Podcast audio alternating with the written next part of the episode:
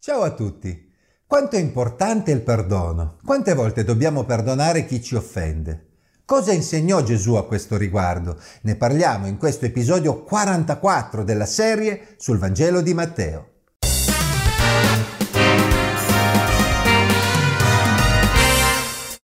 Nel capitolo 18 di Matteo troviamo la quarta raccolta di insegnamenti di Gesù, il quarto discorso, come spesso viene chiamato, nel Vangelo di Matteo. In esso troviamo insegnamenti volti a regolare i rapporti tra le persone, soprattutto all'interno della comunità di discepoli. Se tuo fratello ha peccato contro di te, vai e convincilo fra te e lui solo. Se ti ascolta avrai guadagnato tuo fratello, ma se non ti ascolta prendi con te ancora una o due persone affinché ogni parola sia confermata per bocca di due o tre testimoni.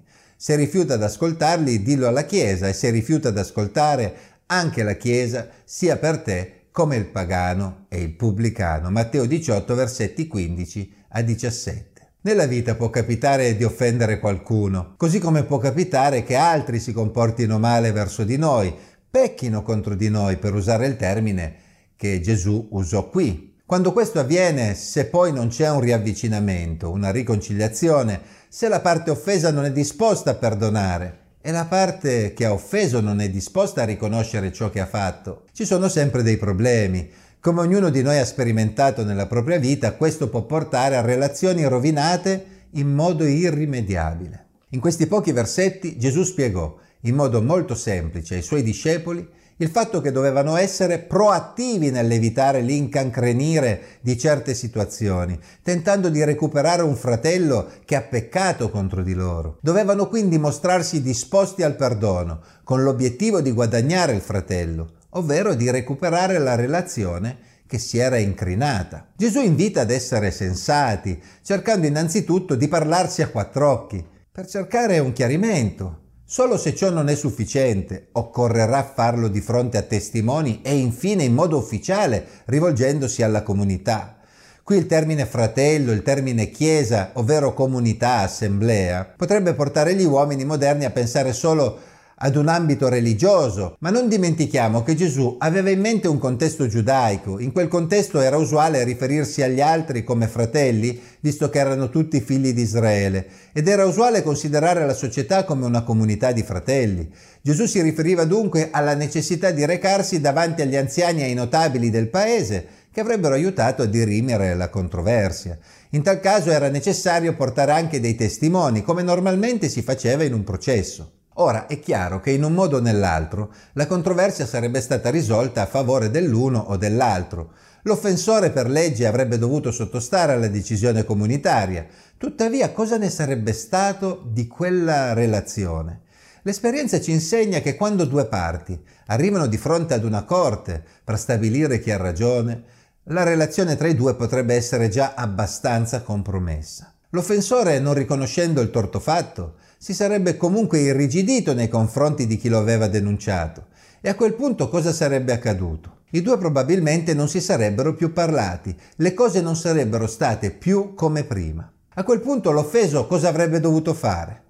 Vista la rigidità dell'altro, non avrebbe potuto fare altro che considerarlo come un pagano o un pubblicano, il che in soldoni significava non avere più nulla a che fare con lui. Insomma, ognuno avrebbe preso la sua strada. Spesso le vicende umane finiscono proprio così. Ma questo è il finale che Gesù si aspettava? Sarebbe stata davvero una vittoria? No. In quel caso avrebbero perso semplicemente entrambi perché la relazione diventava praticamente irrecuperabile. Ecco perché era particolarmente importante evitare a tutti i costi di finire a quell'ultimo stadio della relazione. La lezione era chiara, occorre fare il possibile per cercare la riconciliazione con chiunque ci offenda, sempre e comunque, perché quando non c'è riconciliazione, quando non c'è disposizione a perdonare da una parte e disposizione a riconoscere i propri torti dall'altra, alla fine perdono tutti. Certo, il fratello che le aveva tentate tutte per riconciliarsi non doveva avere rancore nei confronti dell'altro e non avrebbe neanche dovuto rimproverarsi nulla davanti a Dio. Tuttavia non poteva essere davvero felice per il risultato ottenuto. Quelle due persone di fatto non sarebbero più state davvero libere l'una nei confronti dell'altra, ma sarebbero rimaste legate, schiave dei propri pensieri verso l'altro. Se si fossero incontrate probabilmente si sarebbero evitate, insomma la relazione era rovinata. Quante volte lo abbiamo visto succedere? Anche se l'esortazione di Gesù, come abbiamo detto, poteva avere senso in generale nella comunità giudaica, comprendiamo che a maggior ragione egli aveva a cuore le relazioni all'interno della sua comunità di discepoli. Gesù voleva che i suoi discepoli non arrivassero mai a deteriorare in quel modo le loro relazioni. Infatti proseguì in questo modo. Io vi dico in verità che tutte le cose che legherete sulla terra saranno legate nel cielo e tutte le cose che scioglierete sulla terra saranno sciolte nel cielo. Matteo 18, 18. Teniamo sempre presente il contesto di cui abbiamo parlato prima, ovvero relazioni rovinate perché una o entrambe le parti hanno rifiutato la riconciliazione. Quando si giunge ad una riconciliazione e al perdono, entrambi sono liberi, ma quando ciò non avviene, magari uno dei due rimane disponibile, ma l'altro no, e comunque c'è una barriera, un legame che non si spezza. Legare e sciogliere sono termini che abbiamo trovato nel capitolo 16 in un contesto in cui Gesù dichiarava che la sua Chiesa, ovvero la sua comunità di discepoli, aveva autorità nei confronti del mondo delle tenebre. Secondo il linguaggio che troviamo nel Nuovo Testamento, gli esseri umani sono sotto il dominio delle tenebre, di Satana, del peccato. Ma il messaggio del Vangelo è un messaggio liberatorio. Gli esseri umani possono essere liberati da quei legami proprio attraverso il Vangelo e secondo Matteo 16 le potenze delle tenebre non avrebbero potuto prevalere, non avrebbero avuto alcuna possibilità di vittoria sulla comunità dei discepoli di Gesù. Però, quando non c'è riconciliazione, come abbiamo detto, ci troviamo di fronte ad una situazione in cui una relazione è rovinata e non c'è vera libertà. Ora, se una delle due parti o entrambe le parti non hanno una relazione con Dio, non stupisce più di tanto che le cose siano andate così. Il mondo è pieno di situazioni di questo genere. Ma se le due persone sono discepoli di Gesù, credenti, la situazione è particolarmente penosa, perché in qualche modo una delle due parti, o tutte e due le parti, hanno permesso, diciamo così, alle tenebre di fare capolino nella loro vita, incrinando i rapporti. E allora non ci stupisce che Gesù utilizzi in questo contesto di controversia irrisolta proprio i termini legare e sciogliere, che riconducono al contesto di Matteo 16, ad una battaglia spirituale. Se il problema non viene risolto sulla terra, il problema rimane anche nel cielo, ovvero nel mondo spirituale, nel mondo invisibile. Ovvero anche il legame spirituale non è risolto. Sostanzialmente si permette al nemico, al diavolo, di avere ancora influenza su di noi. Al contrario, se il problema viene risolto sulla terra, allora Dio garantisce che anche il legame spirituale è sciolto e Satana, l'accusatore, non ha nulla di cui possa accusarci di fronte a Dio. Potremmo essere tentati di sminuire le nostre controversie con persone che condividono la fede e potremmo essere tentati di sminuire la nostra mancanza di disposizione al perdono. Ma se siamo onesti, dobbiamo invece ammettere che le parole di Gesù sono vere. Infatti, quando nella mia vita sono rimasti conti in sospeso con dei fratelli perché magari non ho proprio fatto di tutto per risolvere le controversie. Nel momento in cui mi sono ritrovato davanti quelle persone, mi sono sentito libero di comportarmi normalmente o c'era ancora su di me il peso di una mancata riconciliazione, la spiacevole sensazione di essere legato, un disagio di fondo. Gesù ha dato una grande autorità ai suoi discepoli nei confronti del mondo spirituale. Essi avrebbero avuto tutto ciò che occorreva per liberare gli esseri umani attraverso il Vangelo e avrebbero prevalso sulle forze delle tenebre. Tuttavia, quale tristezza sarebbe stata se uno di loro, volontariamente, per la sua caparbietà, si fosse intestardito nel non cercare la riconciliazione? Beh, vedete, ci sarebbe stato proprio un legame spirituale non risolto, che avrebbe comunque portato problemi. Ma Gesù ha ancora una volta la soluzione, infatti non dovrebbe mai essere necessario arrivare fino a quel punto. E in verità vi dico anche, se due di voi sulla terra si accordano a domandare una cosa qualsiasi, quella sarà loro concessa dal Padre mio che è nei cieli, poiché dove due o tre sono riuniti nel mio nome, lì sono io in mezzo a loro. Matteo 18, versetti 19 e 20. Niente è irrecuperabile davvero. Se infatti due persone trovano un accordo davanti a Dio, confessando le proprie debolezze l'uno all'altro e cercando insieme di risolvere il problema sorto tra loro, il Signore li guiderà nel trovare una soluzione. Se i discepoli di Gesù si incontrano nel suo nome, alla sua presenza, se c'è un sincero desiderio di riconciliarsi e stare insieme, la soluzione con l'aiuto di Dio si troverà. Gesù stesso garantisce la sua presenza in mezzo a loro. Si noti che qui Gesù sta anche cominciando a gettare le basi per ciò che sarebbe stato il futuro dei suoi discepoli, quando dopo la sua resurrezione essi avrebbero realizzato la sua divinità.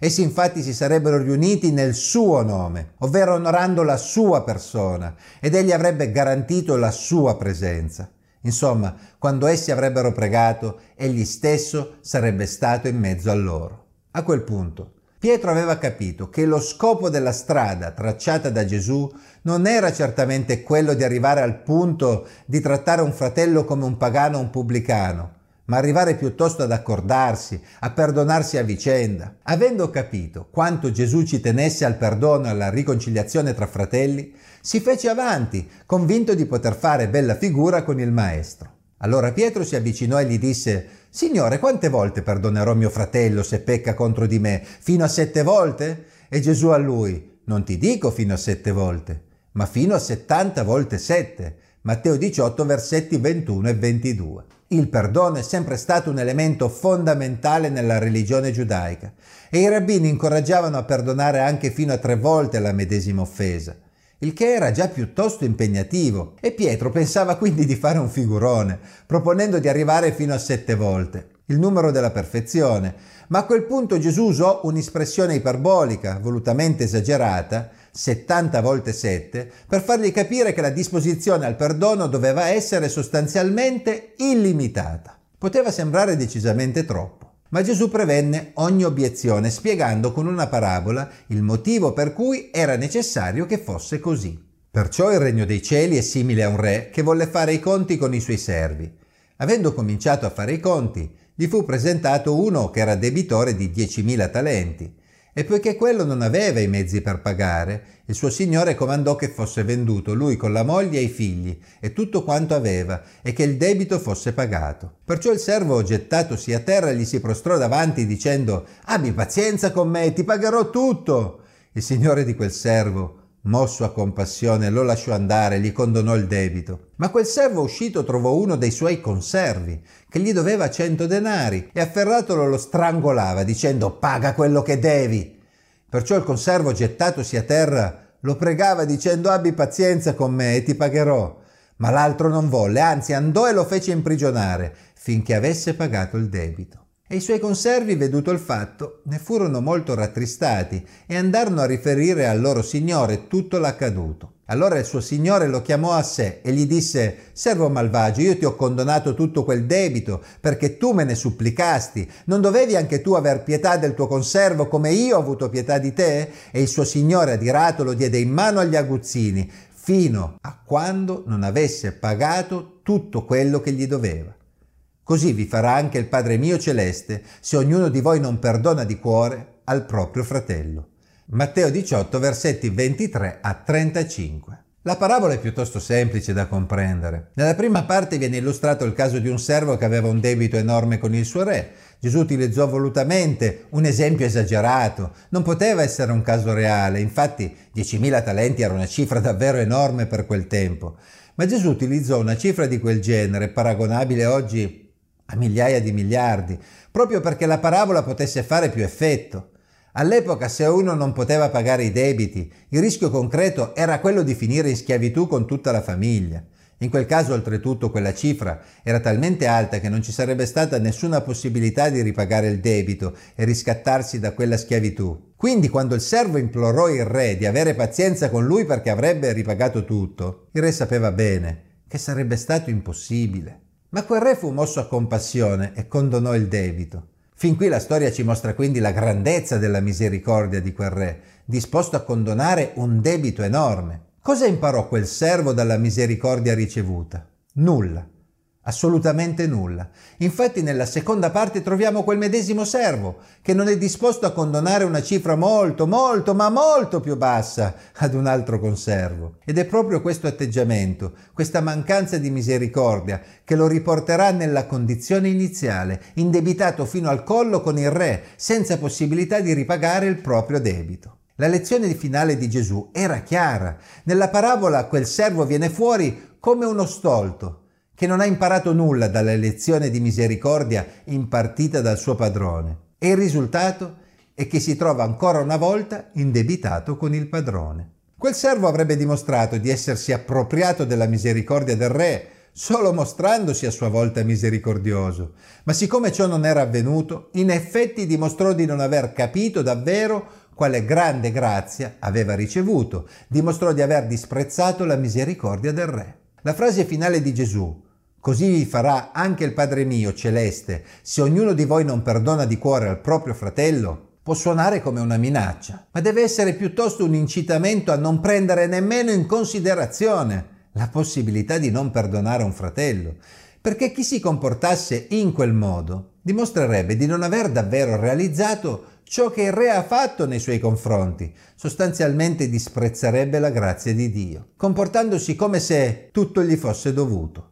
E chi disprezza la grazia non riceve grazia. I discepoli dovevano capire che davanti a Dio nessuno può accampare meriti, ma ogni essere umano può ricevere il perdono di Dio solo perché Dio è misericordioso. Se realizziamo quanto grande è il debito che ci è stato condonato, allora realizziamo che è davvero poca cosa, qualunque debito possiamo condonare noi. Pietro pensava di fare qualcosa di eroico, perdonando sette volte, ma di fronte all'infinita misericordia di Dio, era qualcosa di davvero trascurabile. Nella nostra vita tutti abbiamo sperimentato che non è sempre facile essere disposti al perdono e alla riconciliazione. In alcuni casi può essere particolarmente difficile. Probabilmente tutti abbiamo sbagliato più volte in questo campo. Ma sono sicuro che se abbiamo fatto un po' di esperienza con Gesù, man mano che gli anni passano, man mano che apprezziamo la misericordia di Dio nei nostri confronti, realizziamo anche che è una strada assolutamente necessaria da percorrere, perché camminando con colui che è infinitamente misericordioso,